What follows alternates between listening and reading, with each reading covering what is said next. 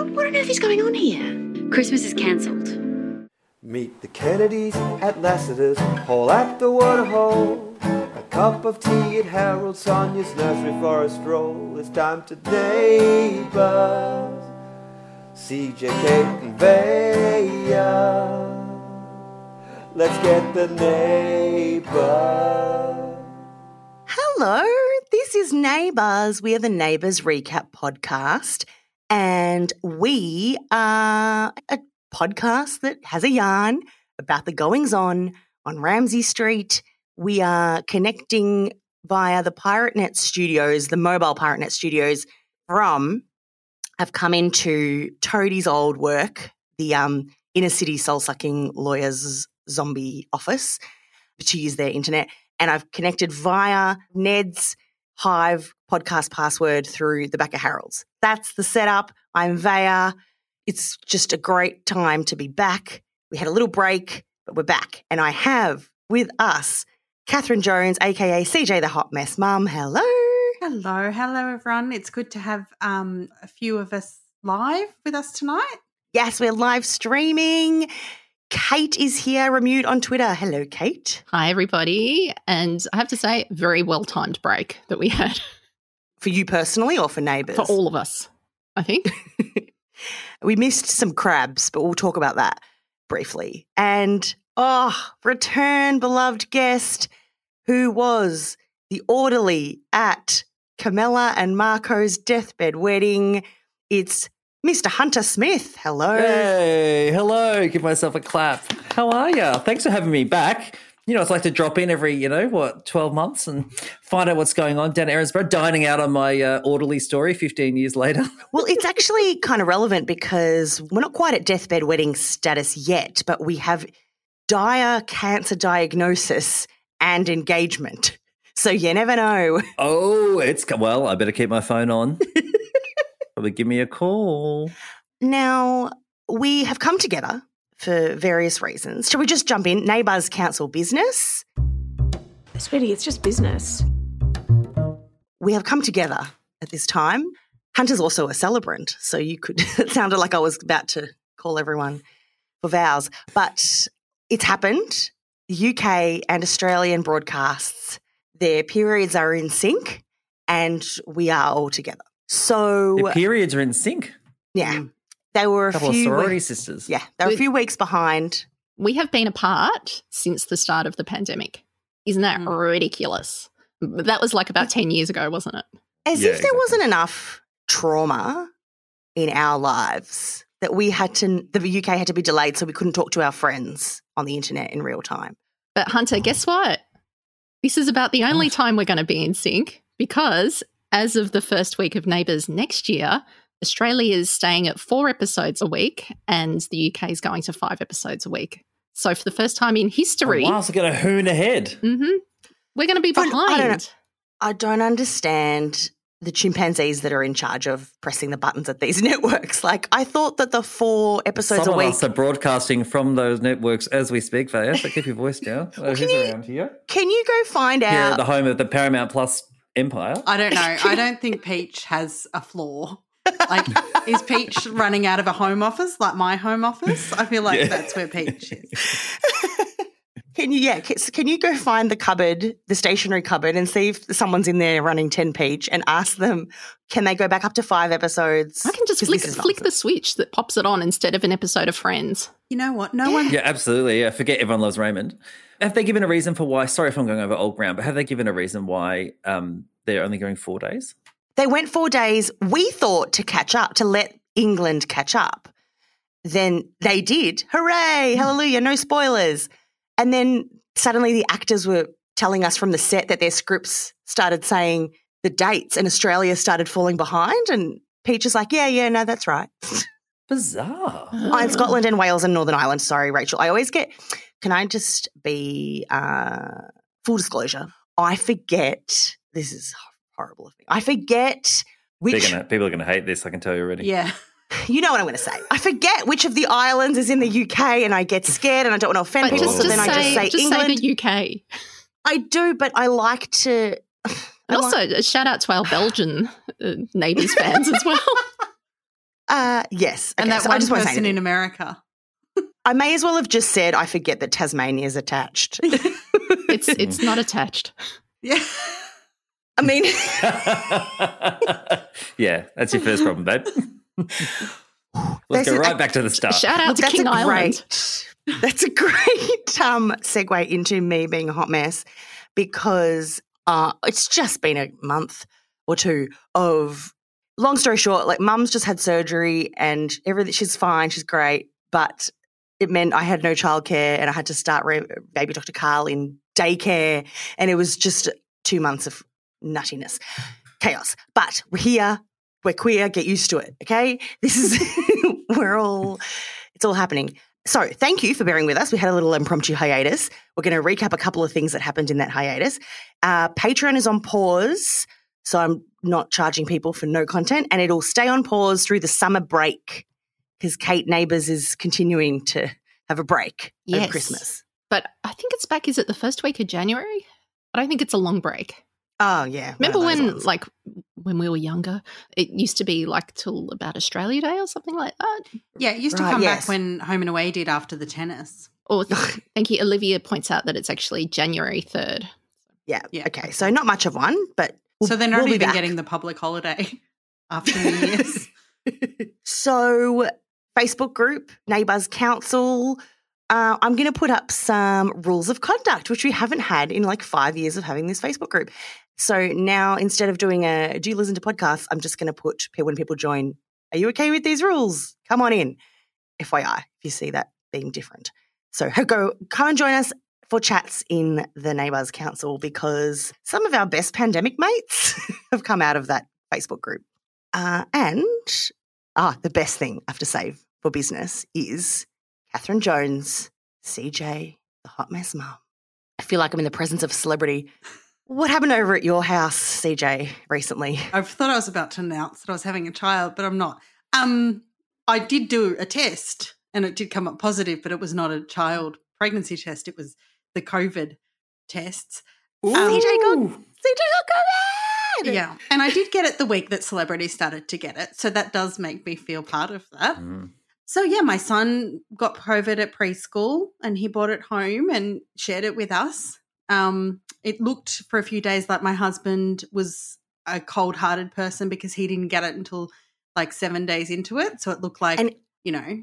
And he was claiming that his vaccine was stronger than yours. So he had the Ah. yeah he had the AZ and he was you know talking about how he had an Oxford created Aussie made vaccine and I had American trash.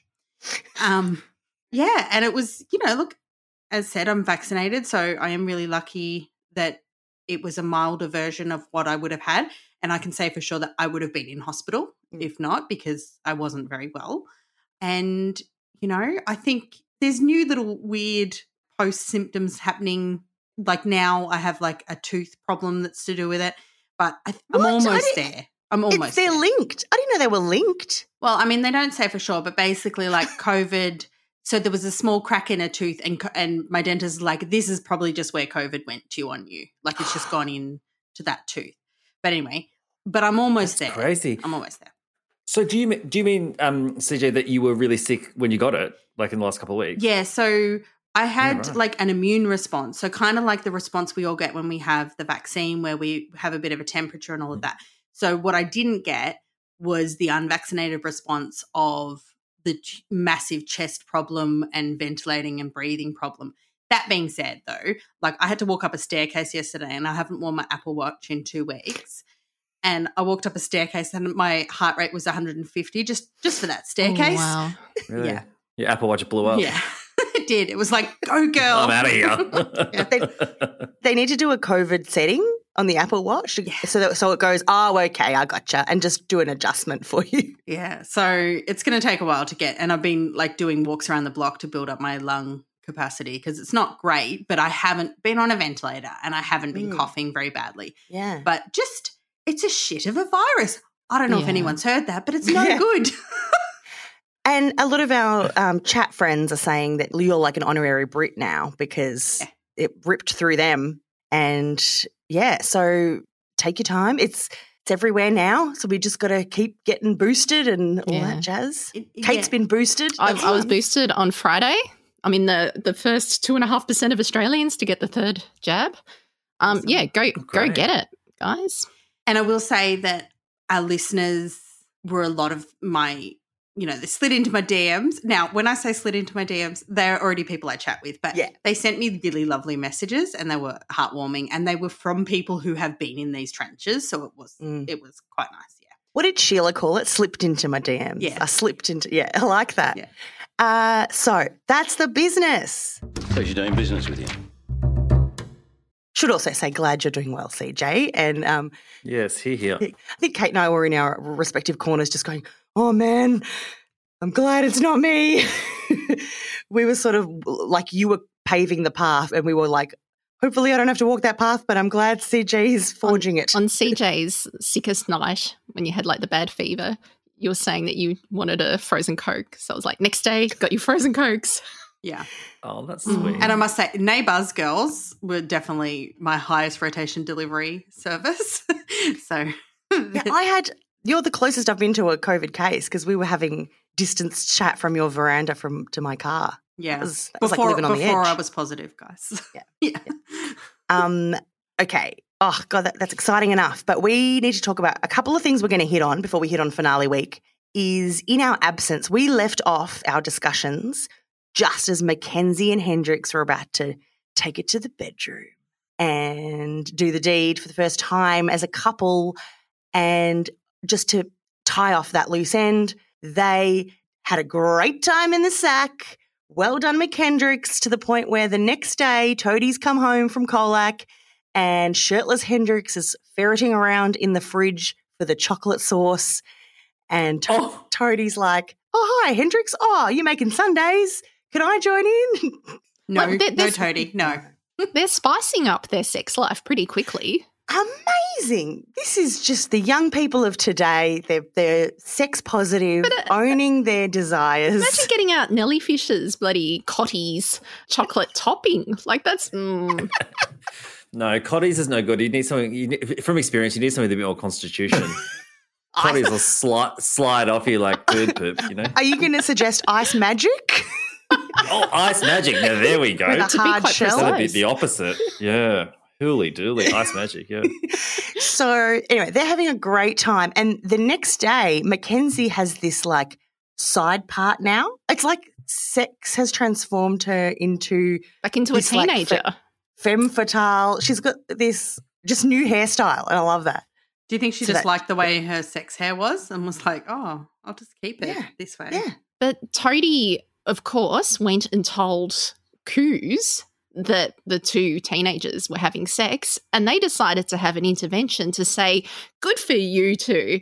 And that led to this awesome scene between the Coos, Toad, and um, McKendricks.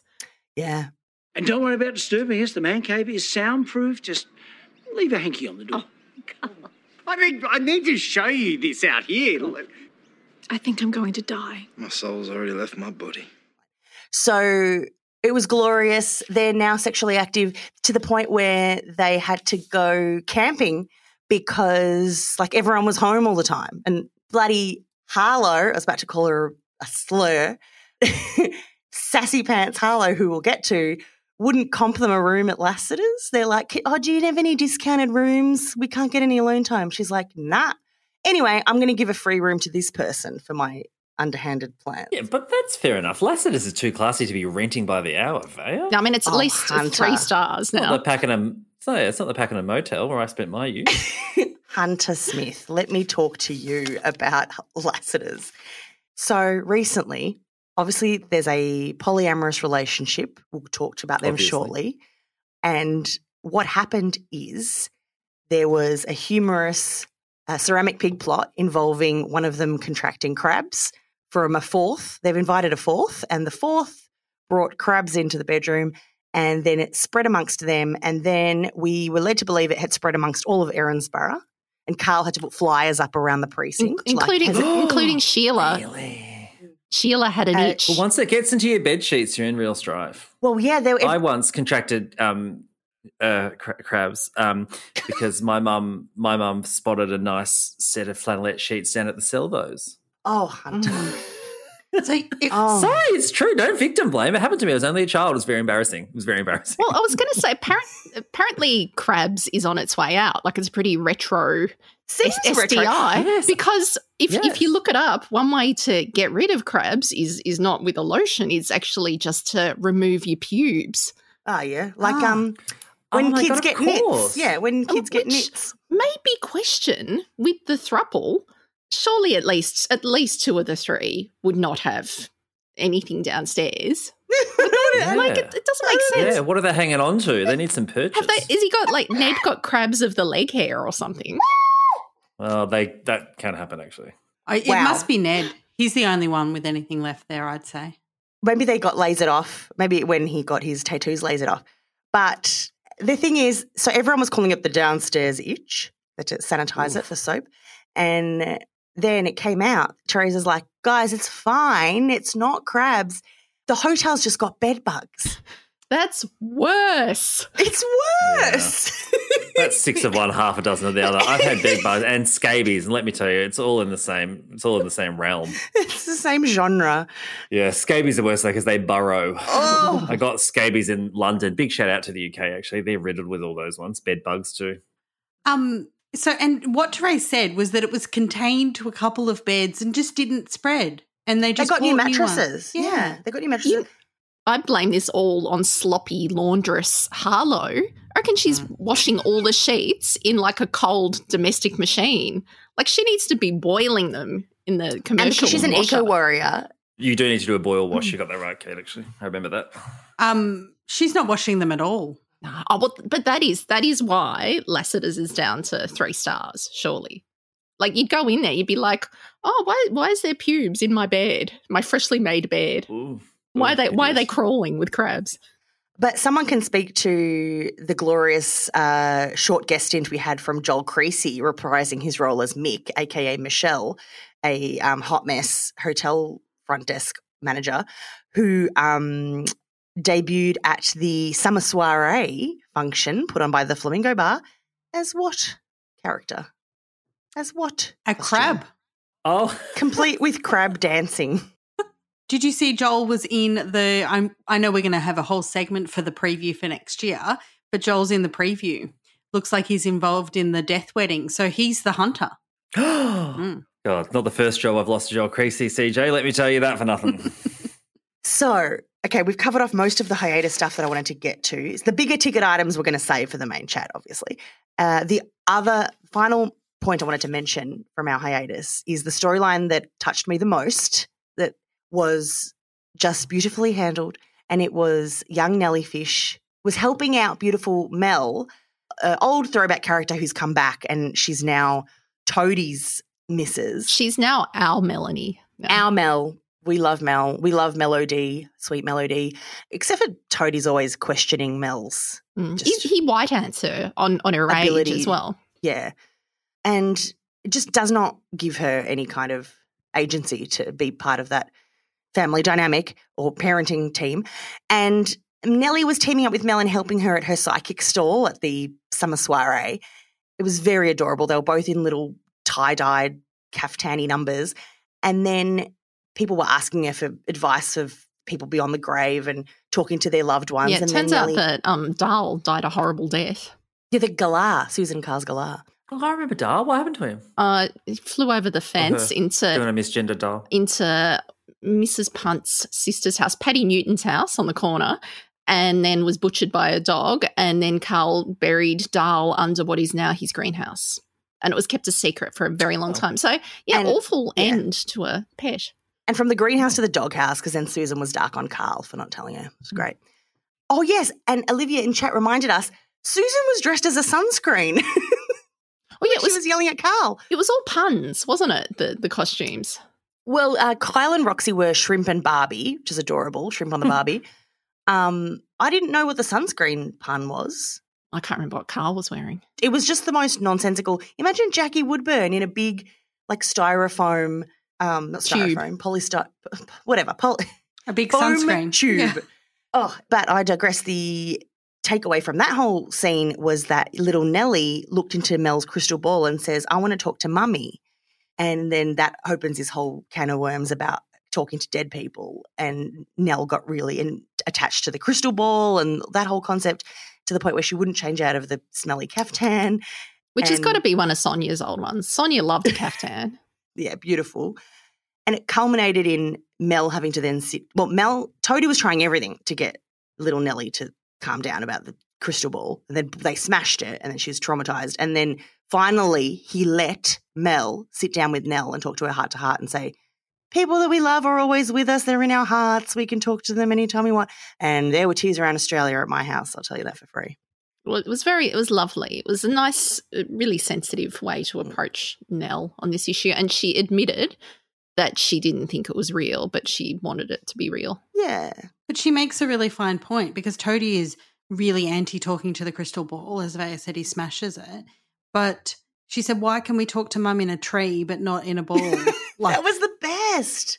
You got Yeah. owned, Toadie. yeah, Like, send Nellie to law school. yeah. She got you on a technicality. She could probably get people off law uh, murder, which he can never do. I'm surprised she didn't also say, "Why can Auntie Sheila talk to talk to Gary a, as a pigeon?" so delightful. That reminded me, Crystal Ball. Ceramic Crystal Ball is our Facebook group where people can talk about spoilers in a neighbours style. You want to join that, now the week commencing the sixth of December, 2021, finale week. By the way, side note, I watched the last three and a half weeks worth of episodes in the last three days. Woo. And I'm sta- and I'm standing here before you. So I just am proud of that achievement. Are you going to Um, take like a Harlow turn for the worse now? Oh, I will say this now because I'll forget later. I underestimated the writing team because I thought they had just decided to write her differently because they were bored of her being a goody goody. No, they had a greater purpose. So I take back my low expectations of them and I hand it to them. I, I got to hand it to them. I feel like it was about the time when that police officer joined us in the rotunda when you were like, you know, guys, you've just given her a new personality. What's with this? Months Yes. ago. And you know what we know now, don't we? I can't wait to get into that. But first, I'm going to start with Monday because we've just come off the back of the police officers' ball on location. Kate, where were we for this? We were out at Leo's winery. With an H, I spell that in my head. Winery, W H I N E R Y. It's an odd choice. It's clearly out of town. Yeah, but it's it's. I wouldn't have called that soiree a ball myself. It was more Agreed, because kind of especially like they were a, all sort of a cocktail loitering at party the bar. Yeah. at a wine. It was a yeah. it was a cocktail stand up. It was standing up. Like they, they didn't sit down or dance really. Oh no, there was a dance. How could I forget? Oh. Also, the ball gowns. There was a whole storyline where they picked up the wrong ball gown, or they thought there was a mix-up, and they accidentally. Karl and Kyle had ordered this slinky yellow off-the-shoulder dress, each for Susan and Roxy. Mm. And obviously, Mm. Susan didn't end up going, but God, I would have paid money to see Susan in that yellow frock. But I didn't think it was a ball gown; it was just like a cocktail number. Okay, policeman's ball. I thought that was basically just a punchline to a joke or kind of a you know, a euphemism for police corruption. You know, like, oh, here you get he's, you know, pay fifty dollars to the policeman's ball and um yeah, you'll get out of this trouble. Like um, why were there just normal civilians turning up at this? Police simps. I think there might be something at Mardi Gras as well. They have a mm-hmm. party called the Policeman's Ball, or the se- I'm thinking of the Secret Policeman's Ball. that sounds way I'm, better. I'm, research- I'm researching as we go live. Oh, it's from the UK. Okay, stand by. I don't know what to talk about. I also want to know was Lassiter's hosting it remotely? Like, I know that Leo wants to do functions because he runs the winery slash distillery, but is he outsourcing the function management to the Lassiter's team? Well, Lassiter's were too busy to have the ball. And so that's why he had it. And then Paul later goes on to sign them up for another three years of the policeman's ball. Yeah, I want to know why though. Why were Paul, Terage, and Harlow all that mob? Why were they there? Well, it was, I guess, supporting Leo, weren't they? Oh, yeah, okay. it was mentioned that they've had the ball at Lassiter's previously and that they were just too busy this time, I guess. So I guess they had I don't know, a vibe of wanting to like satisfy the clientele as well. And I guess the bed bug infestation probably didn't help them in that And, area. and Paul's the uh, not so silent partner in the winery now as well. Let me say something about Paul. That man is 100 years old and he is still looking fine as hell. Mm. Don't you reckon? Lou Carpenter could never. Like he's aged, but he looks tremendous still. How old would he be? Well, he's not puce like Lou. no, true, true, true, true. But Well, you know, CJ will Man. attest to that. Yeah. What do you reckon? He was born in, say, the mid 60s, do you reckon? Uh, there's people no, with older, I think. people. There's people with Google that are watching this stream that will tell us. but- 63. 58, he was born. Okay. He was born in 58. Oh, my mum was born in 59. He is younger than Oh, wow, that's fascinating. Sorry, edit that one out. all, our mum, Alex. all our mums were born around then. but he's, He's younger got- than my parents, so I'm happy with that. Paul has like an And adult Madonna. Madonna was also 59. he was born in somewhere called Tawonga, which I've never heard of. Oh, I've Is heard it of near that. Yar- Is it near Yarrawonga or? It might be. It's in the seat of Indi. Oh, I guess Oh, is around that. Anyway, Um, people in the chat, yes, I have heard of police balls for charity. Like it is, I have heard of this. I just didn't. I've never heard of anyone going to one. I'm, That- I I'm think that's the thing surprised here. civilians would go to it. Oh, you know who wouldn't have gone to it if she was still around? B. B with her giant ACAB tat on her body. nah, no way. It, I thought it was a lovely location, like for the event. Uh, it was beautiful. Everyone looked gorgeous. The costumes lately have been next level. The soiree the other week, A plus, and everyone was styled impeccably. Amy with the red number, and Roxy the yellow, and all the men looked nice, and Terage obviously looked glam. So this, the central point of that ball is that the the thruple. We call them the thruple, even though Amy will remind us they're not a thruple. They are a polyamorous trio, but that is a Oh. lot of syllables. Every time we talk about them, I just like have a micro sleep. I'm just, I'm become so dull. not interested in this storyline. It's Hunter, it's been a while between Neighbours episodes for you. How do you feel jumping on board at polyamorous times?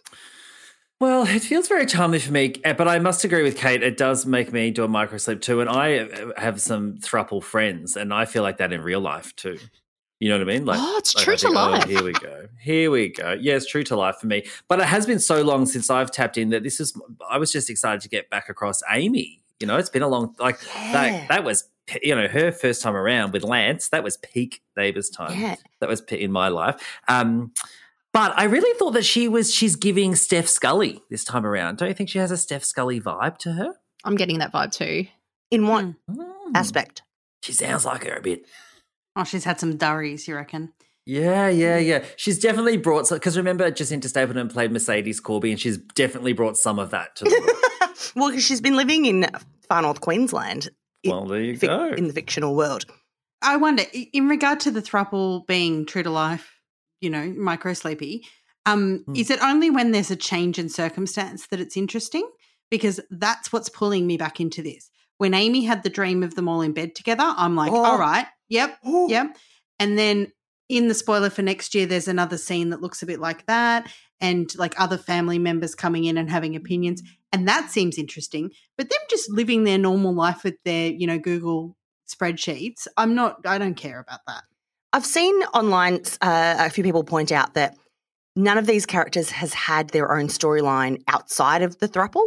So we haven't been able to see them live their lives. Like Amy pulls shifts at the she's still event managing, that's nice, but they haven't had anything else going on apart from this.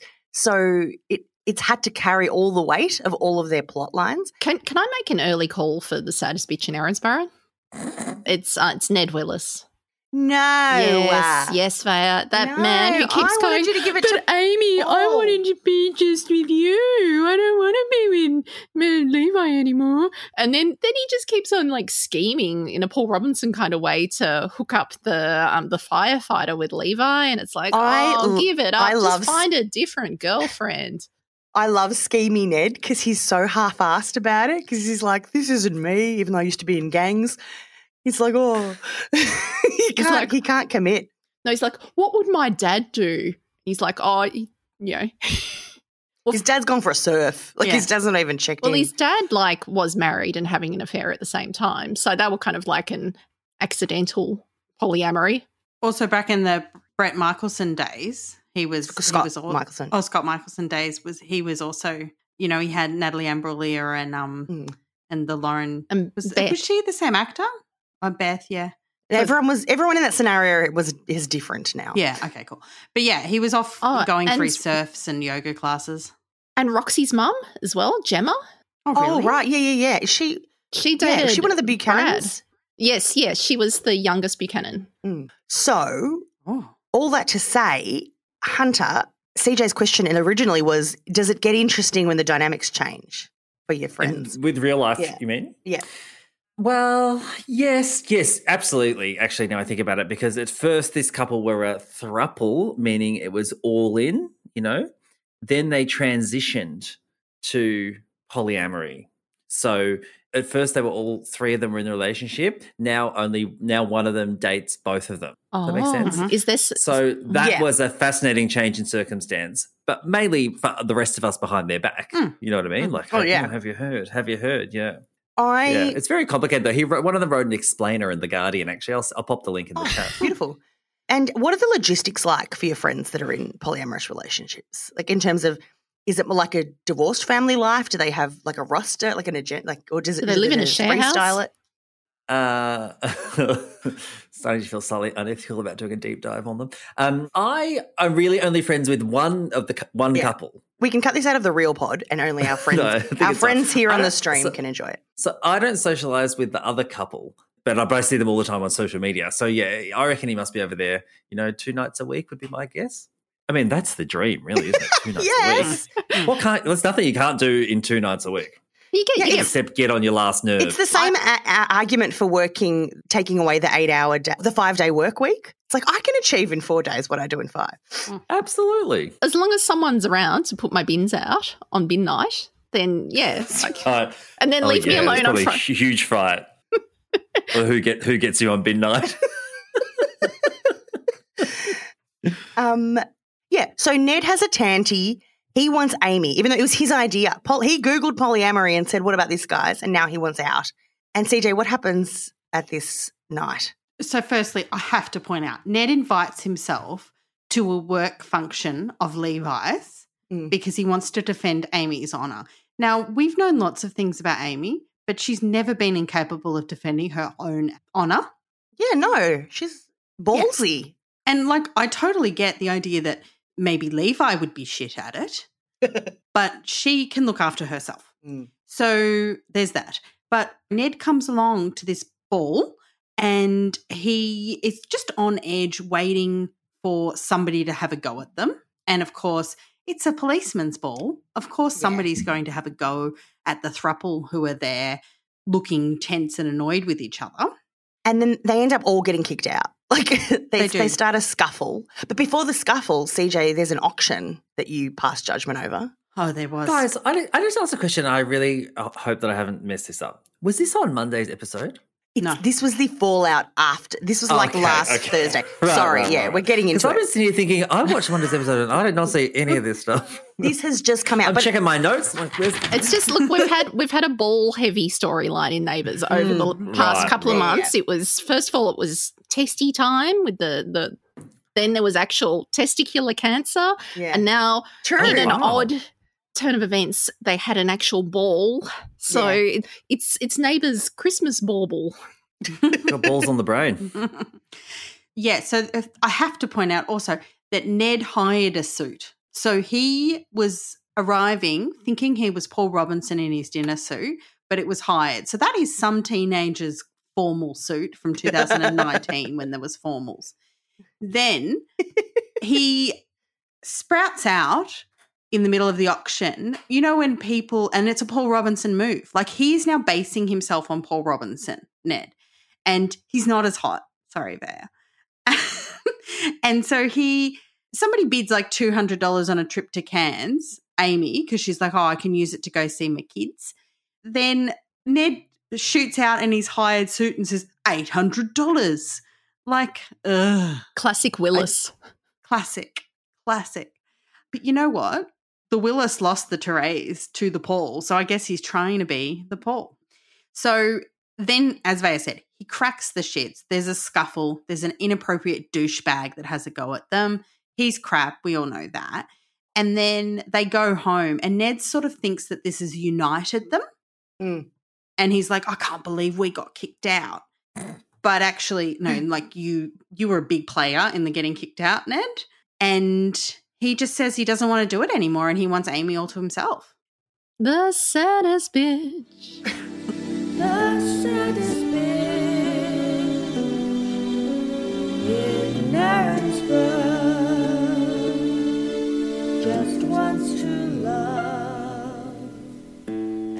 What does give him saddest B territory is when he says to Amy, I only want to be with you. I only want to be with you. and she says, No, it's either polyamory or nothing. And he goes, Okay, so if I eject myself from this, are you just going to still keep going out with Levi? She's like, Yeah.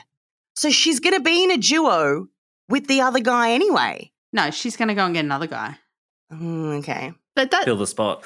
that was like a high stakes bluff right there, saying, "Nah, Mm. my way or the highway."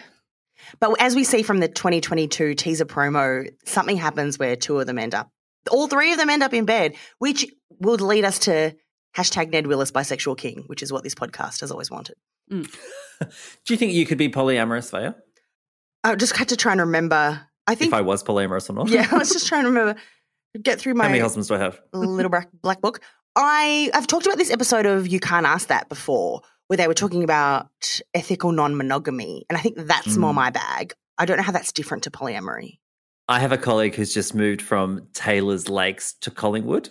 Taylor's And Lakes so is my old stomping ground. She's been telling me, she's been telling me how different the Hinge and Tinder experience is going from Taylor's Lake to Collingwood. She's like, let me tell you, in Collingwood, sorry, in Taylor's Lakes, any old prick was trying to marry me. She goes, now I'm into Collingwood, and all everyone wants to be is ethically non monogamous, whatever that means. So yeah, I'm a I'm a who cares whatever. Like it's not a big deal. Anyone else would wouldn't think they'd give it a go? Nah. no, I don't think I'd be very good. I think I'd be bitter.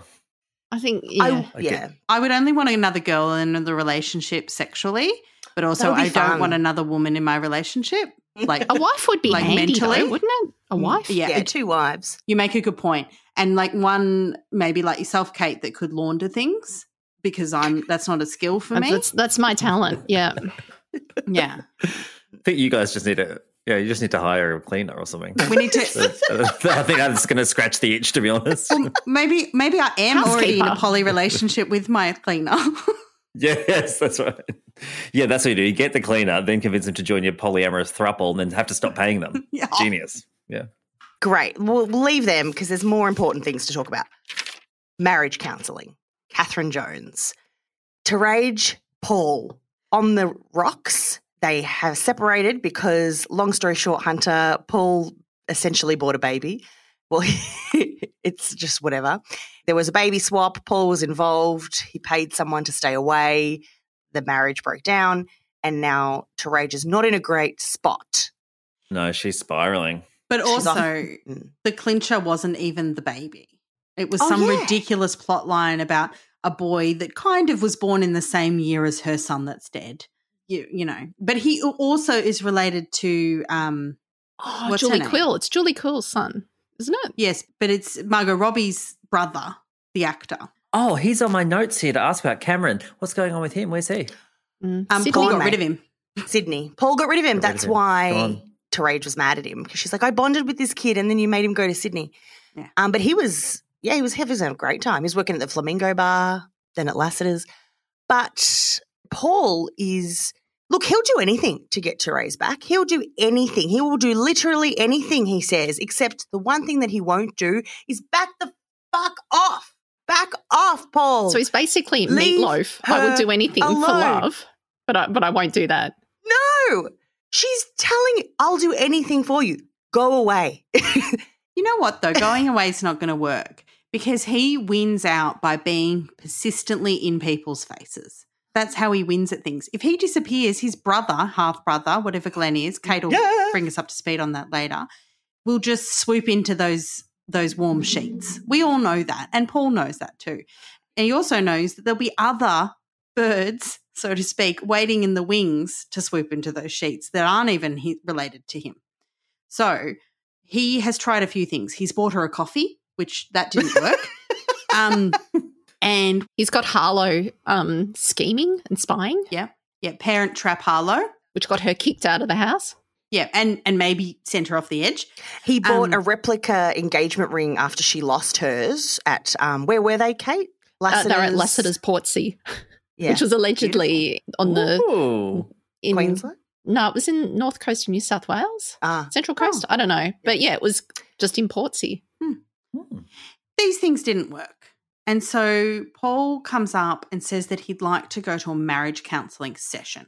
Now, I want to start with a conversation that he says session. That's a hard stop. It's not four sessions, it's not five sessions, it's not a program. It's a session. I'm willing to work on my marriage for 45 minutes. Yeah. not a second longer. Then Terese doesn't say yes straight away. Everyone on the street, namely Paul's brother, have an opinion on whether she should go. Chloe's trying to loosen up her diary. I can tell you what, Chloe, you should just loosen it up. And then if she goes to the appointment, go. Everyone's pressuring Terese to make a decision straight away on couples therapy. Also, the current wait for psychologists is months and months long. I'm assuming marriage therapists is longer than that. Mm, Paul's especially with money, the- though. Yeah, lockdown. She's in high demand because they're also trying to hassle her to go to AA. That's what I thought. She's she's booked and busy. This woman.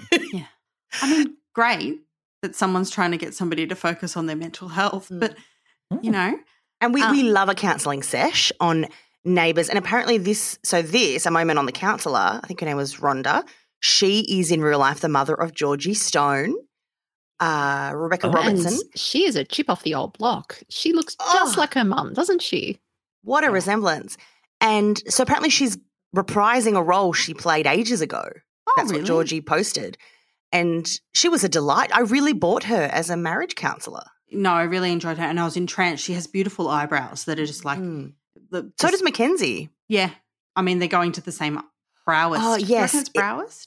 Br- Brow therapist. Mm. We're, we're Mm. told she was Susan and Karl's divorce therapist. How amazing is that? Ah, actually, and Samantha there is saying that she was hoping for Marion from Kath and Kim, and that's the exact note that I had too. That the counsellor was giving Marion in Warren Diet vibes: two dead sticks, a Wittix, and a squeegee. I don't know the reference. um, but the, the amazing thing is, how does this, CJ, how does this session descend into just chaos? Well, I want to point out how it starts, which is Paul saying, "I have already done an amazing job because I am here." Yes! so he's like, I am at a session. Nothing else needs to be done from my end. what? I I, have- came, I'm here, what? Yeah. Exactly. So they have a very quick session where Terese kind of points out a few things. The therapist, her head must be spinning, right? Because no one's told her any facts. They're just kind of like getting in on it. Like, no, she has no idea what's going on. And she's like, the if a friend asks me about neighbors recently, and I just go, okay, so there was I swapped a baby, and then I paid a person, and then um, th- then my brother came uh, but came back, and then uh, he was missing for thirty years, and they they just. It's the most outlandish stories they're telling this counselor. She's like, mm-hmm, okay. And how does that make you feel? The counsellor would be like, So, how many wives have you had, Paul? Yeah, let's start That's, there, that's, Paul. that's a red flag. Yeah. Your sixth Shall we wife. unpack that? Massive red flag. And he points that out at some point, doesn't he? He says something like, I wouldn't have done this for any of my other wives, Oh, what a way to make a girl feel special. which was turning up to a session, by the way, nothing else. Um, I reckon he would have done it for Gail. I think Yeah. Oh, yeah. I think you're right though. He def- he started with the I'm just I should get a medal for being here, and then he transitioned to his approach, which was sort of like, oh okay, yeah, sure, I'm a dog, but so are you. Mm. Yeah, like So I thought it attracts was like. Genius move. And that was that felt abusive too. Like you're not going to do better than me, so stay here because we're both as bad as each other. Mother Teresa, you're not Mother Teresa, he said. Surely he's better than bloody Drab, though. Drab was shithouse. um, 150 times better than Drab. But also, I, I, of course, you found it abusive. I was excited by it, Vaya. and because Terese isn't an angel, and he lists off these things that she's done that I had forgotten too. So it was a timely time to hear them. But all the stuff she had done, he's done 50 times worse. And one of the things he brought up was, you had an affair. She's like, with you. Yeah. I mean, I don't think that one was any good, but he did bring up that she and I'd forgotten this that she lied and he ended up in prison because she lied about the thing. And it was a it was another opportunity for her to say my son had died, which is like traumatic. Mm. And my father-in-law, she chopped she, she chopped that line in again. He was gonna die anyway. He's very ill. And not to diminish losing a loved one when they're already very ill. no. Um, and as Georgie says in our chat, he bought a baby. Like that's the final line. Nicolette says at some point with the boys in the hospital in uh, last week or this week, um, they were all trying to make up with each other. And David's like, "Oh, I'm sorry, I didn't tell you that I knew Paul did the million dollar check." And Nicolette's like, "Well, that's a lot to take in, but I guess I did swap a baby, so You sold somebody else's baby. I actually think that's worse than buying a baby. Also, turns out this baby was also Paul's grandchild. hmm. All of the babies he bought and swapped were kind of, in a way, his. his own his own grandchildren. okay. Counseling ends in they're, they're at each other's throats. Terage is distraught and runs out of the session and it's a bust and poor Rhonda's like, shall we book in a few more maybe? Anyone for Jarrah? Um, okay, so the spiral continues. Now, here's a point where I would like to discuss Glenn. I have some opinions on Glenn. I was like, I don't know him from a bar of soap. I was worried because I know that he left Neighbours as a character as a paraplegic and he was slated to return as an able bodied man. Wow. That made me nervous, but also the alternative makes me nervous. If they'd kept him in a wheelchair and as the same actor and deprived an actor in a wheelchair from that role. So there's win lose points on either side. But Kate, tell me about Glenn. Well, um, back in 1990 or so, we had the Robinson family. We had Jim, more recently of Man in the Bauble fame. Um, so Jim had Paul, Julie, Scott, and Lucy, his four kids, with his wife Anne.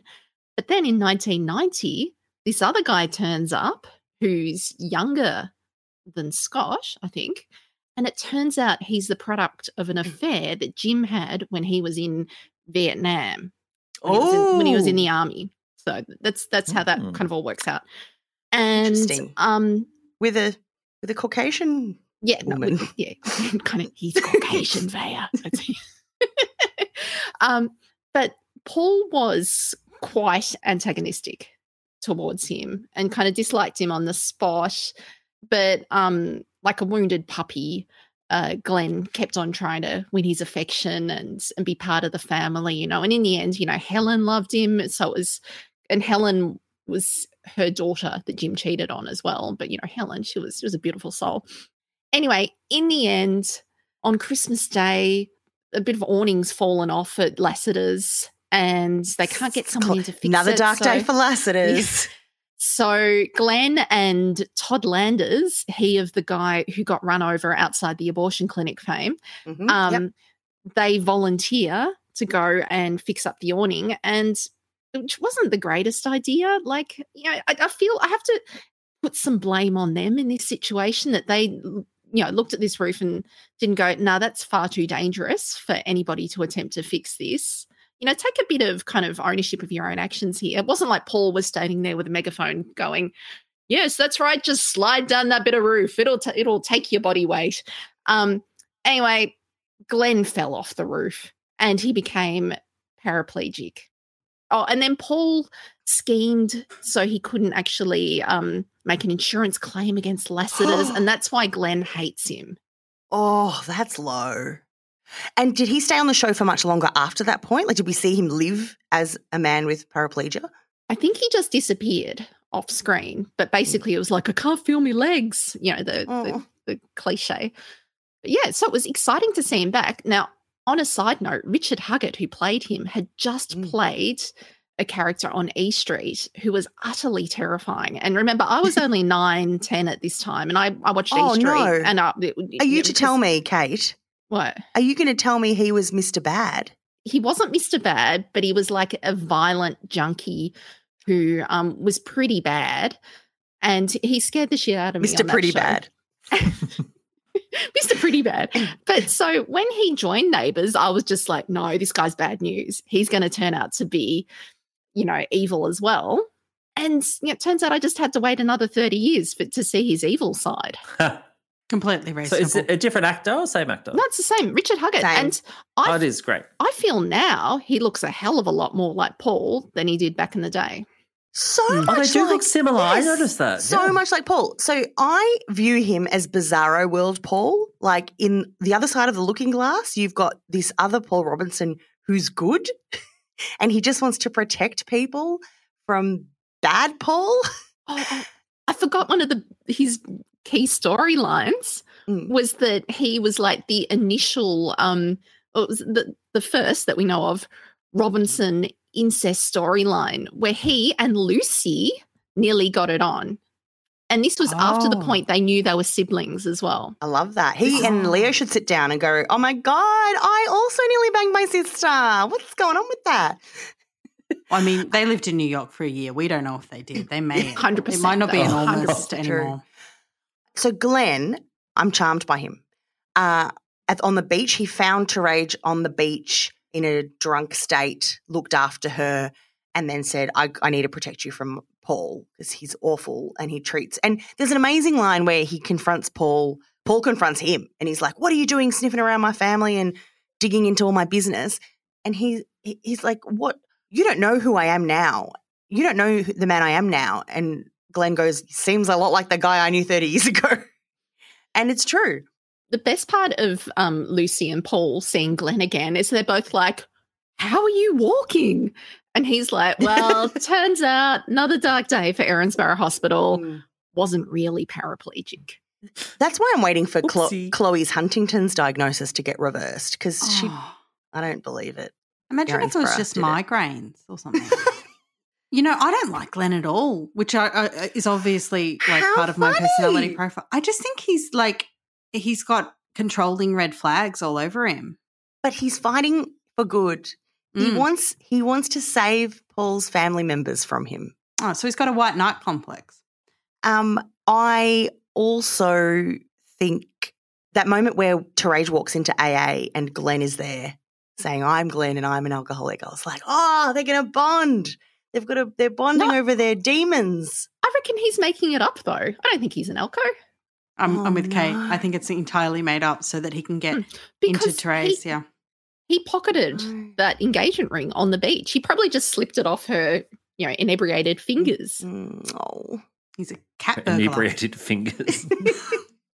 The saucy moment was when she she comes home drunk from the police ball and he has to unzip her out of her dress, which is a, always a saucy TV trope that I am here for. um, but he goes to check in on her on Christmas Day, and we'll come back to that. But okay, so he's got a foil in Harlow. We'll get to her because she's completely anti Uncle Glenn, great Uncle Glenn. Um, let's talk for a moment about Coil. Coil's balls. Coil Ball. Carl Canning has had a time. He has been diagnosed with testicular cancer. oh, this is the bloke who's putting on a funny voice. Um, Uh, Yeah, he's well, he has his. I was going to say he's got a very Aussie voice. yeah. Yeah, that's not his real voice. That he's doing an impression. He's doing an impersonation. He's he's been doing it for years though. Yeah. Uh, What does it, what does he sound like off camera? Have you heard him do an interview? Does he Oh, do I it don't- on there? I don't think I have actually. But, it but he's let me the you. characters He's from. straight out of the VCA. Oh no! He's not doing oh no! he's not doing King Lear in the summer season on the, in the Botanic Gardens. oh, hang on. Um, Georgie in the comments says, yeah, he did Attack Talks YouTube, and he sounds the same. To be honest, No, I, no, no, no. Georgie can't be trusted because she's from the UK. So we, we Uh, it, it would sound the same to her. But also, if you okay, so No, no, just say Olivia it says me, so too. Just, okay. yeah, no, but okay. you would keep doing the voice in interviews too, right? Like if you were, just imagine it was me, you know, very. If I was cast in a very manly role, oh hi Brett, and then I, um, so I had to put on a had to put on a real um ocker voice. I mean, to have to do it in the interviews too, wouldn't you? You- it- what method acting? This Like he's method, like, yeah. No, I, Do- do no, you I just he- mean do like. do you think he moved to Frankston as well? To, oh no, but the Fra- the Frankston content I was loving actually. Didn't he move to Queensland? That's kind of the same, isn't it? Yeah, Frankston of the North, they call it. um, what what did you love about the Frankston elements, Hunter? I'm just looking for the quote. Here it is. Who's driving to Franger? iconic line. Who's driving to Franger? Love that. I'm down at Frankston every weekend at this late stage because that's where Nan is in the nursing home. So I'm all across the Frankston content. Oh, so your nan's like Sheila. She was from Frankston. Yes, she's she's actually like Sheila in a, in a lot of ways. I don't have to visit at the moment because um they've got COVID in the home. Oh, no. So silver linings, you know. It's really freed up the weekends. I, I'm still very worried about people putting like open carrier bags in the back of a ute. Like that bag, Yeah. once you get on bloody Eastlink, that bag is just going, well, the contents are flying out and the whole bag's Mm. just flying out of the ute. Also, Roxy behind the wheel, doesn't she strike you as, as a bit of a lead foot? I, I, I would really, yeah. especially from Northern Territory. That's Yeah. where she would have learned to drive. Yeah. But I cannot speak highly enough of the way they've handled his treatment and that whole storyline.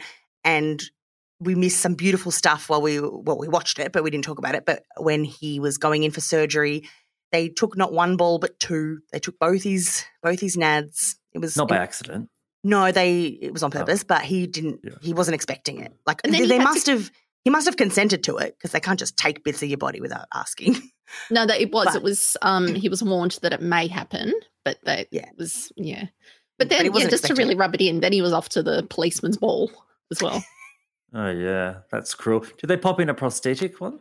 I, I don't think they've done it yet, but I think there was sort of, I think there was a brief like, oh, some people do this after. So maybe after his treatment, he might do that.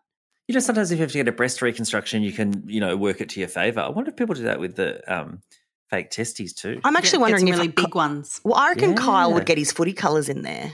Surely. I'm for that. That's smart. Or, or, or they could just be AFL ball shaped, which would be nice. Ooh, The nice Sherrin- That would be ones. nice, wouldn't it? Yeah, the, yeah, yeah, yeah. That'd be couple nice. of yeah. They he Couple of Sherrins. a pouch of Sherrins for your troubles. actually Dr. Kathy's just joined. Dr. Kathy, if you can hear me, I gave the wrong link earlier. This is the guest link instead of the audience link. Whatever, we live and learn. Um, but you can stay on if you want, if this is Dr. Kathy, and you can talk because I'm about to talk about, about Kyle's testicular cancer. But And um, otherwise, it's neighbours, so we warrant um, a medical opinion from people who aren't doctors. Even Yeah, she's she's not an oncologist. Doesn't matter. Beautiful handling of Roxy. Didn't she was trying to help him. She didn't know how to help him. He was pushing her away. They were just trying to wrangle all their emotions. Beautiful performances, and then it culminated in Roxy getting down on one knee and proposing to him, and it was gorgeous. And I'm really happy for them. And I and there's going to be a wedding in the new year, and Kyle's last wedding I loved. Kyle and George's was pitch perfect in the nursery, and I think his and Roxy's will be good too. Mm. It actually feels like a nice, unforced marriage as well. Like there's been a lot of people rushing into marriages, you know, recently. Chloe and Pierce. They've Mm. been together for years now since the start of the pandemic because they got together on Bum Island. When Oh, Mil- wow. Kyle's was one of the bums we saw. It is. Yeah. um, yeah, and I think it's really nice that they're planning the wedding and it's not by the bedside with Hunter officiating. Well, Um, try not to take that personally. Yeah. um, I mean, look, you know, I'm all for them getting married. Um, I have a spoiler though Don't. that I can now share because Oh, yeah. it's kind of happened. So I shared this on our on the spoiler off group, and they let the actress that plays Roxy do a um, Instagram takeover about the time that Kyle was being diagnosed, Mm. and she talked to camera like this with her hand with Oh, a yeah. ring on it. Oh. Roxy. And I screenshotted it and posted it in Oh the my- spoiler group. I was so excited because I never get this so stuff. impressive. Yeah. Fresh content. Yeah. Fantastic sleuthing. And then they took it down within like maybe five minutes. So I was like, oh, I, got, I screenshotted it. I have receipts. Yes. Um, so I didn't really catch whether it was a, an engagement ring and a wedding ring, but you know, Yeah. there was definitely an engagement ring on her finger. But I think from the you know on next year on Neighbours, it looks like they're going to get married or at least have an engagement party. And like, I think it's great that they're planning it and it's Mm. not quickie and And he said, "Look, I'm not who I. I'm not the man I want to be, and who knows what I'm going to be like." And Mm. Roxy's like, "Screw that! You're my man. Like this is it." And that God, that warmed the cockles. That made me want to be ethically monogamous.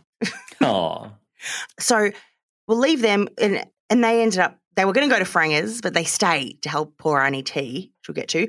But now I want to move to another trio, Team Isla, we call them, because they made a parenting agreement. Hashtag Team Isla. Nicolette, Jane Harris's daughter, and Paul's son David, and Aaron Brennan, beautiful Aaron Brennan, are in this co parenting situation, a rainbow family on Neighbours. And I ask Hunter if you're willing to share some of your rainbow family journey. And did someone try to buy your baby in Canberra? no, couldn't get a good price for them, unfortunately. Tried as I could.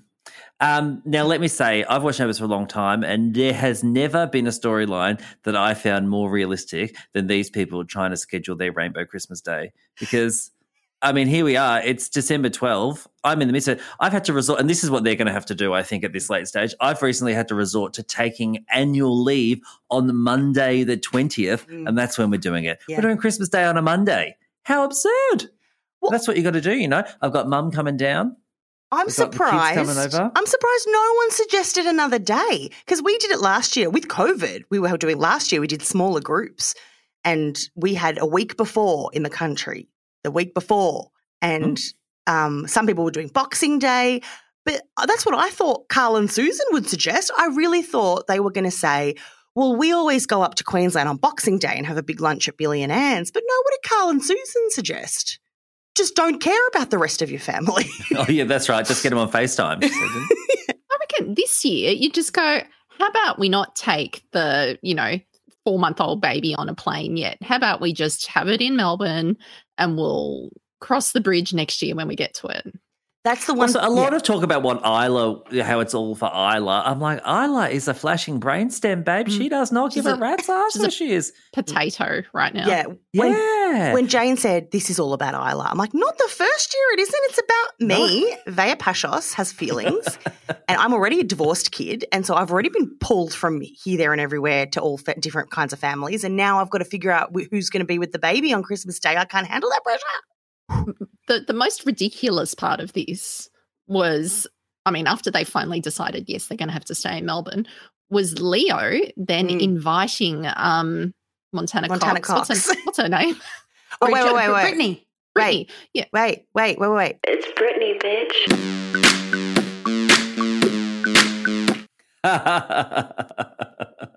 She's back.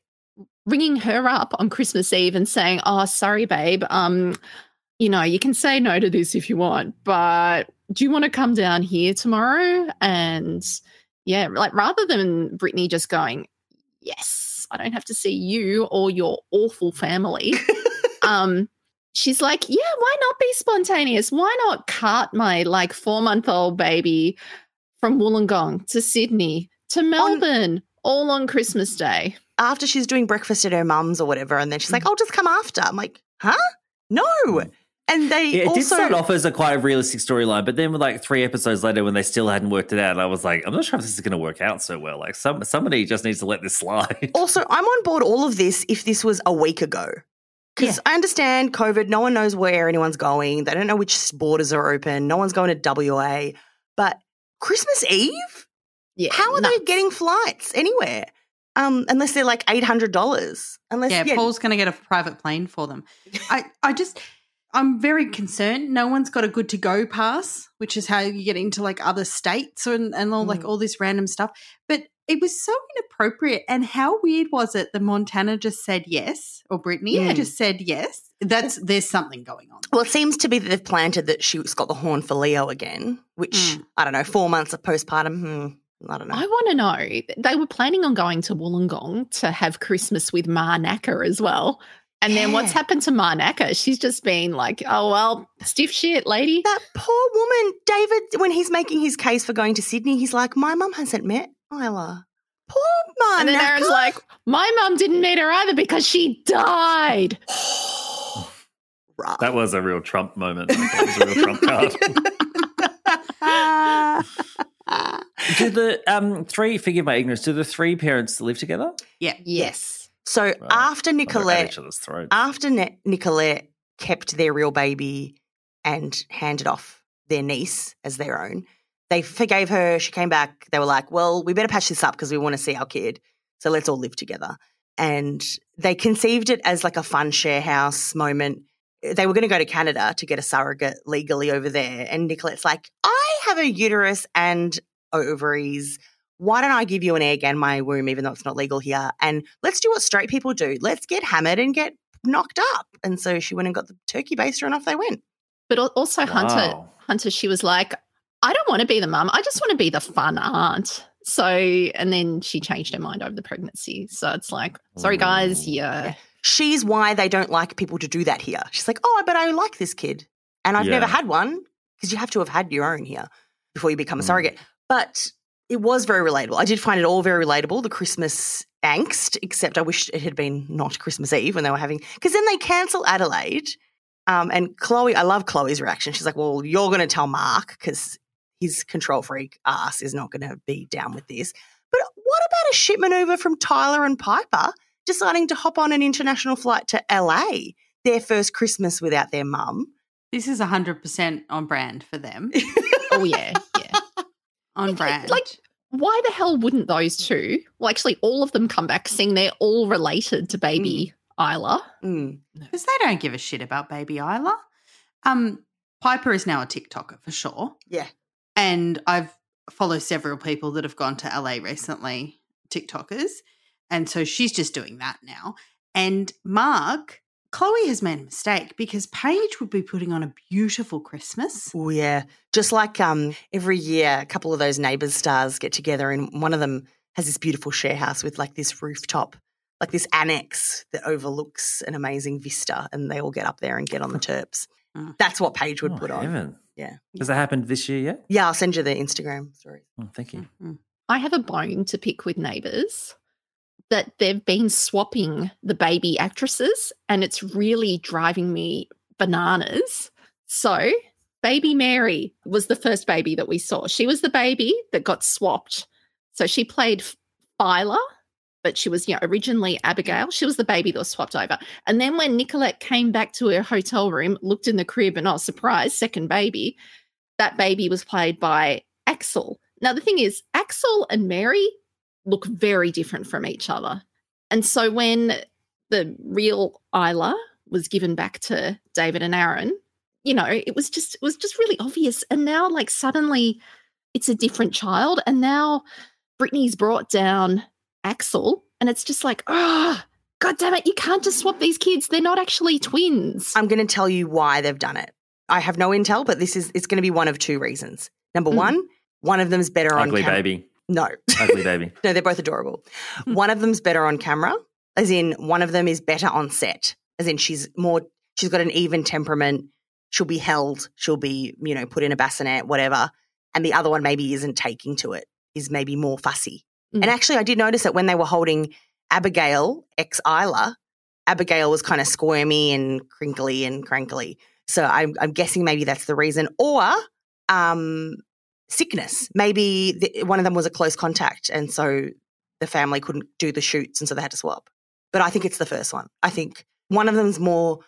Um, I think I think it's fussy because being a fussy baby was sort of in the filer's character profile because she was a newborn and you know the boys were trying to figure it out and then you know was sort of led to feel like you know just something wasn't quite right and then when she's reunited with her mother that things settle out a bit but they haven't because can you we know. talk about the cutest moment in the whole thing though? Was when Aaron comes out in the little onesie that they the Brennans made up, which was cousin crew. It was a little onesie with cousin crew written on the back, and he's cuddling her like a koala, and he's like, "We've got to go get the cousin crew photos." I'm like, sold.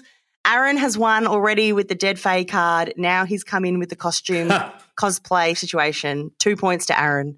Just like to say, friend of the pod, Brett, has said that Marnak is coming to his family Christmas in Wollongong. So don't worry, guys. it's all sorted. that's good that's good i'm She's really fine. glad she's She's got fine. somewhere Yeah, she always lands on her feet. She's going to be a hanger on like um, Terese at the Kennedys' lunch that Mm. they've invited her to. Brett, can you do the impression of her mother with the homophobic slur when you when you when you see her? Yeah. Just if you could, yeah. Well, to get towards the finish line here, a couple of things we need to tick off the docket. A couple of big ticket items. Harlow. Let's talk about Christmas Day, okay? Well, because Christmas Eve, there's a theory about Harlow, and Christmas Day, it all comes to a head. Christmas Day, beautiful. I love to see it. It's lovely morning in the Branaka house with the tree and giving the baby presents. And it's a beautiful morning and they're all having punch and it's lovely. And then over at Teresa's house, Roxy and Kyle are packing for Frankston. Everyone's worried about where Teresa's going to go because she's having a tough time emotionally. She's going to go over to the Kennedy house. But Mackenzie and Hendrix come out and say, like, no, she's not there. Karl's in there playing Jingle Bell Rock on his guitar. So everyone's telling, like, where's Terage? Glenn goes over to see her. Everyone's worried about her. And she's hit the wine. And Terage has found a receipt from The Barrel, which is a new, new to Power Road next to Grease Monkeys, is a bottle shop called The Barrel. And Terage has shopped there and tries to explain it away. So I like how when they started the, with the um, back with the gays, that household, when they were like full of Christmas joy, but it's like they got up specifically that morning not to talk about Christmas, just to talk exclusively about the psychopath theory. Yeah, they're like, let's Just, put all just as this baby aside. Jesus intended it. Yeah. It's their new Christmas tradition. I'm sure there'll be another psychopath on the docket next year. Mhm. Um, My favorite line of the week about the um, well, while while we're back at that house for a second, Nicola and Jane devised a safe word for when Paul's around and Jane's uncomfortable and it's punch. And then Paul just walks in the door and they all just go, punch, punch. Um, but I was going to ask you with parent, so this household, to live in harmony, they've come up with this agreement where it's three way, a three way split. So whenever there's a disagreement, they just have to get to a majority and that's how they do it. So Mm. is that, is that a can you relate in your household if, no, because we've got four, so we just have a stalemate. We've got four and two kids, so yeah, you have got to lobby the children to get them on side. it feels like like little baby Otis, little baby Otis is the hanging judge. feels like a big power imbalance can when you consider that the Branakas are a couple and they kind of dislike Nicolette a lot of the Mm. time. That you know they can just overrule her at any given stage. yeah.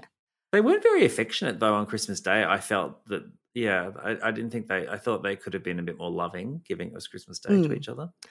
Also, Katie in the chat reminds us of the classic line when Nicolette, when they were trying to resolve it, everything, and Nicolette just goes, Christmas is cancelled, which I would love to do many times, make Mm. that conclusion.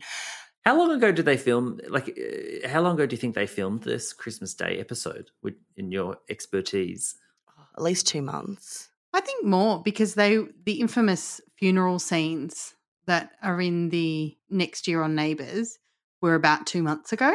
They filmed, Mhm. and they're for January. Well, who knows? They're for next year. So, um, so mid year. Usually three months. Yeah. Usually. they had great weather. Stunning. It was very windy. Did you notice when they were all outside having their punch? Oh no, I didn't. And later on, when Terese was by the pool, it was like there was too much wind to be having this conversation hmm. outside. Like Yeah. even though it was emotional, you would definitely have gone inside. yeah, you would- definitely. But that obviously didn't lend to the storyline at all. The weirdest thing about this party was that they were playing a Christmas rap song. Did anybody Oh. hear it? So the background music was up quite high in the mix, and it was a terrible rap about Christmas. And I ah. thought there is nothing homosexual about that music choice, is there? like that would be they would be doing Kylie. Kylie's got it in numerous Christmas albums. You could be doing Buble at a stretch, but you not tell you what, you're not doing a white man's rap about a present. Well, it's disappointing for Alan Fletcher that he didn't get his latest Christmas tune in as well. That He- is disappointing. He's got a new one. I bought the old one for this podcast. Yes, so so Terage is on her own. She's riding solo, drinking the barrel barrel o wine, and everyone's set off to look for her. Now, Harlow is the one that ends up confronting her. Now, let's have a moment for Harlow, who I thought they had rewritten. Uh, they have rewritten her, but it was deliberate. She has been very distant, very bratty, uh, self serving, very cold. One of my favorite scenes a couple of weeks ago was when they had all just found out that Kyle had uh, testicular cancer and McKendricks were catching up with Harlow and they're like, oh my God, how's Roxy coping with her boyfriend having cancer? Are you, what's going on? And Harlow's like, oh, we haven't really, haven't talked to her that much. Uh, I don't, um, yeah, don't know. So it, they were like, oh, okay. Like, do you want to shoot her a text? Maybe you guys are best Nah. mates. and no, but she was more concerned with getting her hair done. Her beautician cancelled for the police ball. And so she was more concerned about that. So for ages, I was like, why are they writing this uni student to have the most boring aspirations. Like all she wanted to do was get to middle management at Lassiter's. She was white anting Chloe for the job. But it turns out that CJ, what do Roxy and Mackenzie suspect is going on with Harlow? Yeah. So those pair, they've been on TikTok because that's where everyone gets diagnosed these days. and they have decided that she is a bit off. Ding, ding, ding, ding, ding, ding. She's a psychopath. Ring a ding ding. Like her dad. Because Yeah. Kate, what's come out? Where's Harlow been driving to? She's been driving all the out to the prison to visit Rob Rob. which I thought was in Aubrey or something. Yeah, and look, how the hell that old Ford Caprice making that journey a few times a week? I, I, she'd she'd be breaking down on the side of the road every time. Also, isn't that Capri, while kind of hers, isn't it really like Teresa's? Uh, Like, wouldn't it still be at that house? It's owned by her and um, Roxy. But the thing is, look, Harlow has she had a very traumatic childhood, didn't she? She like first of all, she didn't know her dad. Turns out he was evil and in prison for um And like killing people, Yeah. like killed the bishops Well, I'm- via a plane bomb. was on Wikipedia or a page I was reading about him tonight that says he's a serial killer. And I, I do take exception to that because I'd say he's more of a mass murderer. Like he, he had a mass Yeah, it was murdering all at event. once. and um did he kill Hmm. anyone after the plane crash? Anyway, yeah, but look, He was trying beforehand to knock off a few. And it was mentioned in this episode that he held Allie at gunpoint. While she So gave he's- birth to Asta. mm, Yeah. haven't we so all he's a terrible to? person. Yeah. But he like he's Mr. Really Bad. He, Like he um didn't have any kind of diagnoses of being a psychopath but he had daddy issues just like um harlow herself has. You know he hated paul. Yeah, can we can we formally diagnose someone with daddy issues? i mean he just hated his dad. I don't think that gets you into the mental health unit at a you know like a secure facility or something like that. I think he's just in like a, a normal general prison. Yeah, I think you're right. So I looked up the DSM five definition and I didn't find it, but I of found a quick- psychopathy. Yes, a, a little snippet. So, a lack of anxiety or fear, and by a bold interpersonal style that may mask maladaptive behaviors. So, that does sound a lot like the way Harlow's acting. Because um, uh, Brentonato DiCaprio broke up with her a couple of months ago and she did not bat an eyelid. She's like, okay, bye. Mm. Also, Kyle's cancer. Like, Mm. it's been brought up to her multiple times, and she's like, whatever, have you guys seen my outfit? I don't know where my hair is. Like, she had a very abnormal childhood though didn't she aside from like the dad dad not being around Yes, and her mum was in a cult. Yeah. Uh, Denise Van Outen was in a cult. so she basically didn't grow up with any sort of secure family relationship around her until she got to paul and Taraja's house and so they were like her first kind of mum and dad so that's why she's an adult now trying to solve their problems to keep them And together they've broken up and that's triggered her. yeah she Yeah. gets on the blower to john wong to um get onto glenn because she's got some deep suspicions about him Yeah, Paul's PI. And he brings a manila folder over. And what's as well amazing, I love I love this because of course she's the daughter of a psychopathic killer. I love that there's a gene that's been unlocked or has been unleashed because of this marriage breakdown. Or she also dipped over to the UK earlier in the year for a little sojourn. And she's due back there in the new year. So I'm wondering is did the cult get involved with her? Did something get unleashed? Did she do some kind of voodoo thing? was there a code word that she cult. heard like on the radio or something Yeah. and she's like all right yep um, so Roxy and Mackenzie have put this together and they take it to David and they're like, on Christmas morning, when you're handing your baby girl her presents, can you take a moment to take Harlow aside and ask her if she's a psychopath? i feel like as Yeah. as a parent i'd just be like not right now okay could this not be a boxing day thing yeah. Or like maybe during Carols by Candlelight the night before, but not day of. I'm really hoping that David takes it seriously and talks to Harlow. How do you even bring that up? Merry Christmas, Harlow. I think you might be psycho. But Kate, what is the line you loved with Roxy? Susan told us what Robert was like when he was younger. He used to be normal And then he gradually started changing, hurting the people around him, isolating himself. We're really worried that Harlow might be turning into a psychopath, like her dad. That delivery from Roxy was A plus. We just really think that Harlow's a psychopath. So just normal. Oh, like her dad. Just got to back it up with that. Like, oh yeah, that got me over the tipping point. That's right. Her dad's, you know, evil. Mm. And meanwhile, she's been sneaking into Glenn's hotel room, going through his safe, stealing the safe pin code from reception. I love that a lot of Harlow's underhanded behavior just involves hotel admin. But this Like is sw- Hunter, a few weeks ago, she like switched the rosters. She messed around with someone's Excel spreadsheet. Well, look out. That'll take them minutes to fix.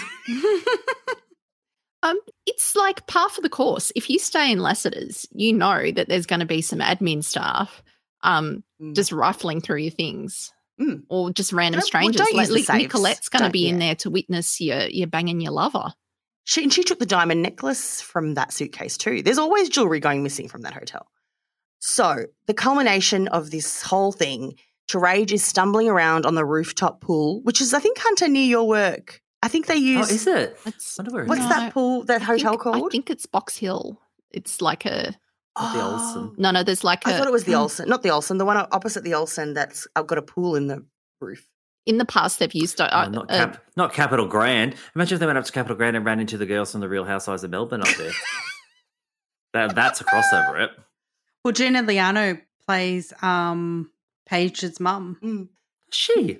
She was Well, great. she did a Oh, brief. what can't she did a what can't stint. she do? Nothing. Act, she I can do it all. imagine. So Harlow checks the security vision and finds Terage stumbling around on the pool deck, runs up to see her, and then threatens her to not believe Glenn because she waves around this manila folder of nefarious activities, and then gestures over to Terage, and Terage goes A over T over the edge of the balcony of the rooftop. It looked like the pool it was pool fencing. steps just. It was it was safe. It looked like It the was not. safety glass. It was not clear what happened. It was not clear what happened. they looked- shot it in the most perplexing way. I, I don't think And you, there- there- you can have on the rooftop of a building. I don't think you can just have safety glass. Like mm. anyone It look- bumps it looked into like you that, it's could- going to smash in there like straight off the side. It looked like you could just hop straight out of the pool after a dip and then hop over the edge onto the footpath splat. Like that's how safe it looked. But I mean, unless I missed something, they didn't even really show any impact or there was no reason, there was no altercation, was it? It was just sort of like, ah, ah, ah, ah, ah. I think it was drunk stumbling coupled with approaching menacing threats from Harlow. Right. Okay. Yeah. yeah, Okay. I think I missed that And myself. winds, high- Subtle subtext. High winds, and there's more winds coming in the new year. There's like gale force winds. Like- There's like a Oh, natural yeah. disaster Climate change, plot coming. man. It's it's not been good for Erinsborough. We've had some extreme weather events. They're directly under the hole in the ozone layer, Erinsborough. Um, so there's a witch's hat. When Terese is flailing, there's a witch's hat by the side. So I'm led to believe, and there's a sign that Sorry, the a traffic cone or an actual witch's hat? a traffic cone. Menacing witch has gone past on a broomstick. It's the I'll get witch. you, Mrs. Punch. I mean, that explains all the wind, doesn't it? Um, Mm. So there's no a traffic cone. um, and there's a sign saying the pool's closed. So I think one of the panes of glass is broken. And Ah. Oh yeah, because actually there is a line, being- a throwaway line where don't go up to the pool; it's being repaired or whatever. the- how- Yeah. Oh, great. That's another lesson. which Lassiter's terrible OH&S timing. issue. Yeah. Yeah. Yeah, imagine if you've booked your little staycation over Christmas and the pool's not working. Yeah, terrible timing. And I mean, other than the wind, it was a beautiful day. You'd want to be out in that rooftop pool. So I think Terese, being the GM, has just said, I don't really give a shit that there's a closed sign and a witch's hat. Yeah. I'll go and have my drunk moment up here on the deck. Yeah. Um, It's it'll be good for Christmas. the gram. Live a little. She's, Yeah, she's yeah. gone back there though because this is where her like golden child Josh died. Oh. But He- he, he was died awful. downstairs. He was awful. Don't don't be sad, Hunter. Oh yeah, yeah, no. Oh, I've just remembered there was a really cinematic moment. In the midst of one of the least cinematic scenes of all time, there was a really cinematic moment where Paul was down on the ground fighting and he turned around and saw the papers flutter. Mm. Yeah. Like Teresa like throwing the papers off and then it fluttered down and he just sort of Looked at them. Because do you reckon Stunning. Kate John Stunning. Wong's John Wong's a really old school PI where all his dealings are on on paper on hard copy. He doesn't have Mm. anything in the cloud. Vaya, what do we say about John Oh, Wong? P- PI PIs aren't using the cloud, mate. Vaya, what do we say about John Wong? a hack it. John Wong never goes wrong. Exactly. That man has soft copies up the wazoo. And there is no way that he would just print it out. I actually am really suspect about him just slapping a um a folder on, you know, in Harlow's arms and saying, There you go. Might find something interesting on page 30 or something like that. Like he would surely have like a bit of a debriefing where he'd go through it and he'd be like, Well, Hmm. this is what I've come across. You're right in your suspicions here.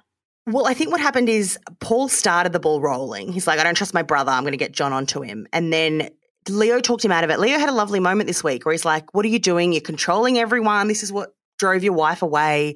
Back off, call off the PI. And so he did.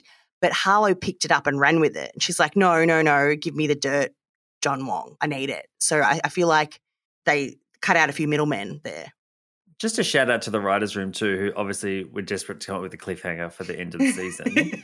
and then someone would have been like, cliffhanger, cliffhanger, cliffhanger. Let's hang her on a cliff. Mm. Yes. No, too obvious. Balcony done. Actually, it has been done. Like that's where the words, that's where the saying comes from, right? End on a cliffhanger. Yeah. It's like But Glenn it Donnelly, done. like 31 years ago. and Julie Martin. Oh, poor old Julie, Poor off the medieval castle down at Ye Olde, Ye Olde Taverna. Um, I do love finally that Harlow's been acting out of whack for months, and finally people are listening to Mackenzie. She, everyone's like, "Calm down, Mackenzie. Harlow's just being a bitch," and Harlow's like, "This is very out of character and worrying." I'm really appreciate that someone took that extra level of analysis for their friend. That's nice. I would want someone to take a deeper look at me if I was off the rails. Yeah, but I mean, it's been a slow burn. Mm. And she was like, she had shitbag characteristics for months now. Mm. Yeah. And even just going out with that Brent guy was a Oh, terrible yeah. move. And Wasn't I it? just Yeah. really thought she wanted to be a pencil pusher in Lassiter's admin. I thought that's what she wanted. It's like Millsy, isn't it? Just trying to be like the vice principal. Like her just like trying to be the HR manager of a suburban hotel. I just think, you know, like I was saying before about how she was finally in like a, a relationship in a family with a mum and dad, and she was on like her very best behavior. So that's why she was trying to be the perfect kid, you know, who was heavily into the environment and just really self righteous. And also that classic acting against what you know. Like if you if your parents are a bit wild and out of control, then you tend to be more buttoned up and you play by the rules. So that checks out there. But I just love, I love this. I love one day um, we're going to wait for David to um, when his evil kidney's going to kick in because he's got Rob Rob's kidney. So I love that there's a bit of evil Rob Rob in Harlow. I can't wait. Harlow's like 500% more interesting now than she was before. She's been so much fun. I've it's been sport hating her. It's kept me going. But let's look. We've come to the point where we must award citizen and citizen. I was initially going to say we should do citizen and citizen of the year, but someone in the chat mentioned we should do that as a special Christmas episode where we award our accolades for the year. So let's do it. But for this week, let's go around the horn and do citizen and citizen of season finale week 2021. Citizen to Brittany for actually schlepping her tiny baby all the way from frickin' Wollongong to Melbourne, just in the faint hope of rekindling a relationship with Leo. and um on like a, probably a five hundred dollar, probably Oh. eight hundred dollar Qantas flight. Oh, Leo would have paid for that. Mm. So that was Ci- Ci- Citizen Yeah, The power of those dimples, Kate. you would. You would, wouldn't you? CJ. Um, I am going to go a citizen Roxy. So I'm taking into account from the ball and the Mm. ball leaving us. And and at the ball is where Kyle threw up from his chemo in the middle of the ballroom. Which is a classic thing to happen at a ball. Like I went to a number of uni balls, and if people were spewing left, right, and centre, imagine one Yeah. held at a winery, you would be off your nut within about half an hour. yeah, no Yeah. nuts, off your nuts. That was the only thing other than the long dresses that made it a ball, Mm. really. It was heavy Um, drinking. but she, yeah, she is just a roll your sleeves up. It doesn't matter about the vomit on my dress. I'm there for you. Precious stand by your man. you Precious know? angel Roxy. Hmm. And this week as well, were you taking into account looking after Arnie T, going to find her, making sure she's okay, making sure the Kennedys have her over for lunch? Like, sucks to be the Kennedys. That is poor form. You've got a guest coming for lunch and you don't even check that she's okay on Christmas yeah. Day. They're too focused on Billy and Anne. I, th- I think she said no to them as well. So she's just like running interference with everyone. Oh, okay, okay. Well, yeah, she's yeah, doing the true. classic teenager thing where she says, "I'm at Jenny's house, but I'm really at a nightclub having, Great you know, time. doing a blowjob in a bathroom." Anyway, so um, the um, yes, I'm taking that into account. Yeah. Also, Roxy, true to form, is the person that notices that Cracker Barrel receipt. Roxy is always right. Yeah, because she knows as well that the good wine in that house does not come from the barrel. No. Um, Hunter, do you have one? Yeah, I'm going to go Citizen of the Week to Terese because Vaya, unrelated to this podcast, as you know, I just recently found out that she's Judi Dench's cousin.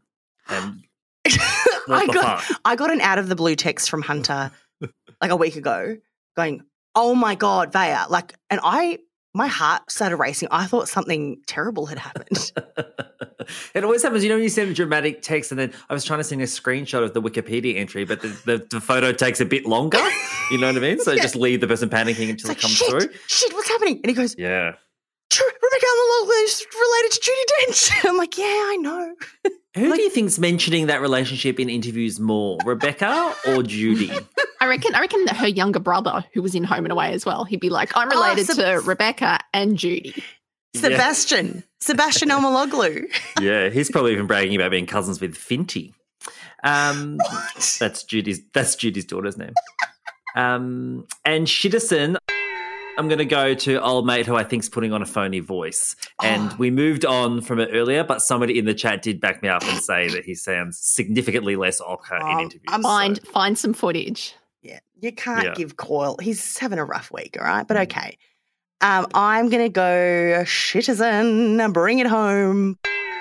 Paul Robinson for giving yourself a gold medal just for booking in a counselling appointment, jumping on your HotDoc app and booking it in. Like, congratulations, Paul. You've done the bare minimum of being a husband and expecting accolades and then berating your partner in the session in front of beautiful Rhonda. And that that's it. Just we are away. talking about the man who wouldn't even try and reconcile with Lynn Scully on their wedding day. No, this this is he has evolved. I still feel like I've dreamt Paul and Lynn Scully. He actually used the word evolved, which CJ likes to use. He goes, I want to show Terese that I have evolved. Like, yeah, but you haven't. You just want her to think you have. That's all. Um, I just want to give him citizen for everything you just said. I have had a nice time. Welcome back to this. It's going to be nice, though, to have another little breather to get really back on track because we have to take a little Um, break for the summer hiatus. Can I make a suggestion that if we're going to do a citizen and citizen little um ep, maybe we could also talk about the The next year the on trailer, Neighbours. yeah. The trailer. Because uh, people have started idea. screenshotting it and zooming in and Oh, getting I've the been- CSI, I've getting been- John Wong to like CSI analyze it. I've been CSIing Yeah. the prams. I'm like, well, I know which prams in that funeral procession. Which I one? don't. You Oh probably my can't God, see look at this, that. but I've made this. It's like it's, I've made this. it's like a map What is with it? like strings and pins and Oh, it's the murder board. Mm. So um, I've posted this in the spoiler group. Yeah. But yeah, let's talk about it because it's not a spoiler anymore. I love it's that a you're trailer. the I love that you're the Siege Stradamus, but not because you've got the information of the spoiler group. That's really nice for you. Oh, I, I really enjoy it. Like it's the ultimate in, um, you know, just guiltless abandonment of reality. Being in a spoiler group of of a subgroup of a podcast, group. you know. Um, Yeah. Hunt- Ni- it's niche on a niche. yeah. Hunter, how have you enjoyed your return to to Oh, Erinsborough I've this time? enjoyed it very much, and um, I'm just I'm still at work. So before I leave, I'll I'll head up to the peach cupboard and flick back on the Friday night episodes before I get Thank off, before I get on my bicycle and ride home. Thank you. Uh, where are you doing some fun online things lately? What apart from being an amazing influencer on Instagram, Mr. Hunter Smith? Yeah, just posting selfies, really. Um, So um, yes, I am. yeah, Mr. Hunter Smith, Twitter and Instagram. Mr. Hunter Smith on Instagram and Twitter. Yeah, the whole shebang, guys. See you there. Hunter is Kmart Plates author. Uh, can you Oh, elaborate yeah. just a touch What was her name? I forgot her Oh, name. Nadia. What's? That's it. Nadia Bartel. Yeah. Can you? Yeah, CJ, you're going to have to give a little context. So Nadia Bartel, we've talked about this on Yeah. the podcast before, but she Really? had she had some. It yeah, was actually you, one of our talked about. um one of our outtakes for Patreon, I think. But anyway, people Oh, just okay. Google Nadia Bartel issue Kmart plate. i- incident. Yeah, she had some nose candy from a plate Yeah. to celebrate her divorce from a famous footballer, and Hunter made an iconic Instagram story. oh Right? yeah, put Not your post? it was put your Kmart plates out for Nadia. Oh yeah, because not to brag, but I had the same Kmart plates. so, yeah. What a moment! Like, t- t- Yeah. tell me what that moment was like when you like, I have that plate, and you were working from home. I guess what a what a treat. Oh no, I wasn't even working. home. I went home. Oh, I went home to do it. no, it actually was very. It was a savage moment for me, CJ, because you know I'm not across football and I'm not across WAG, so I wouldn't even know who Nadia Bartel is, except by a weird coincidence, a friend of mine has been previously involved in a Nadia Bartel sex scandal like with her with her and the footballer husband so even though i didn't know who she is i already had sort of vague negative feelings towards her so when i Oh. managed to land this viral tweet about her i was it was double joy it was double joy And Hunter's Hunter's already in the Hang annals on. of So history. you did you Yeah. know that Lauren is is Lauren your friend? Is it? no Oh. no is that the one he had the affair with god we've gone well off track now the same affair yeah the same sorry the same the same Social trauma, circle. yeah. Mm. But Hunter was, has also been in the annals of history because he made the meme, the hand washing meme, in early 2020 when people were posting mm. their hand washing instructions with the tune of Happy Birthday. And Hunter used that template and put in the words of Julia Gillard's mis- misogyny speech. oh yeah I will not be lectured about sexism and misogyny by this man to, to wash your hands for 30 seconds. And now it's in like, isn't it in the National Film and Sound Archive or something? They put it in two museums, which has been great for g- lording it over my partner because we really had a fight about who owned it.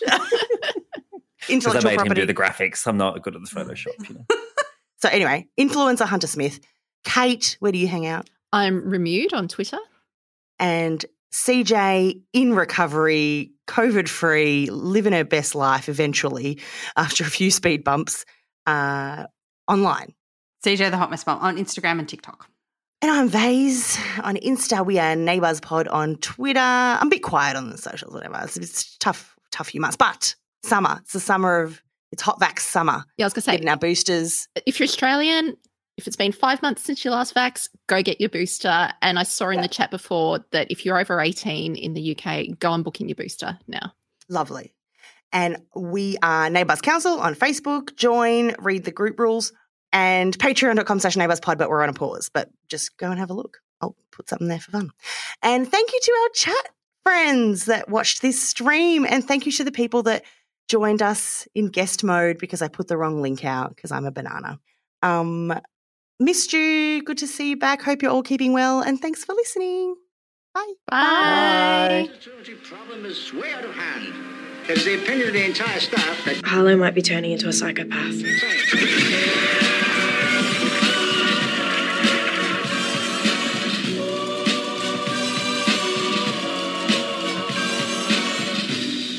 That boy needs therapy. Psychosomatic. That boy needs therapy. Purely psychosomatic. That boy needs therapy. Lie down on the couch. What does that mean? You're a nut. You're crazy in the coconut. What does that mean? That boy needs therapy. I'm gonna kill you. That boy needs therapy. Merry Christmas, Harlow. I think you might be psycho. Hmm.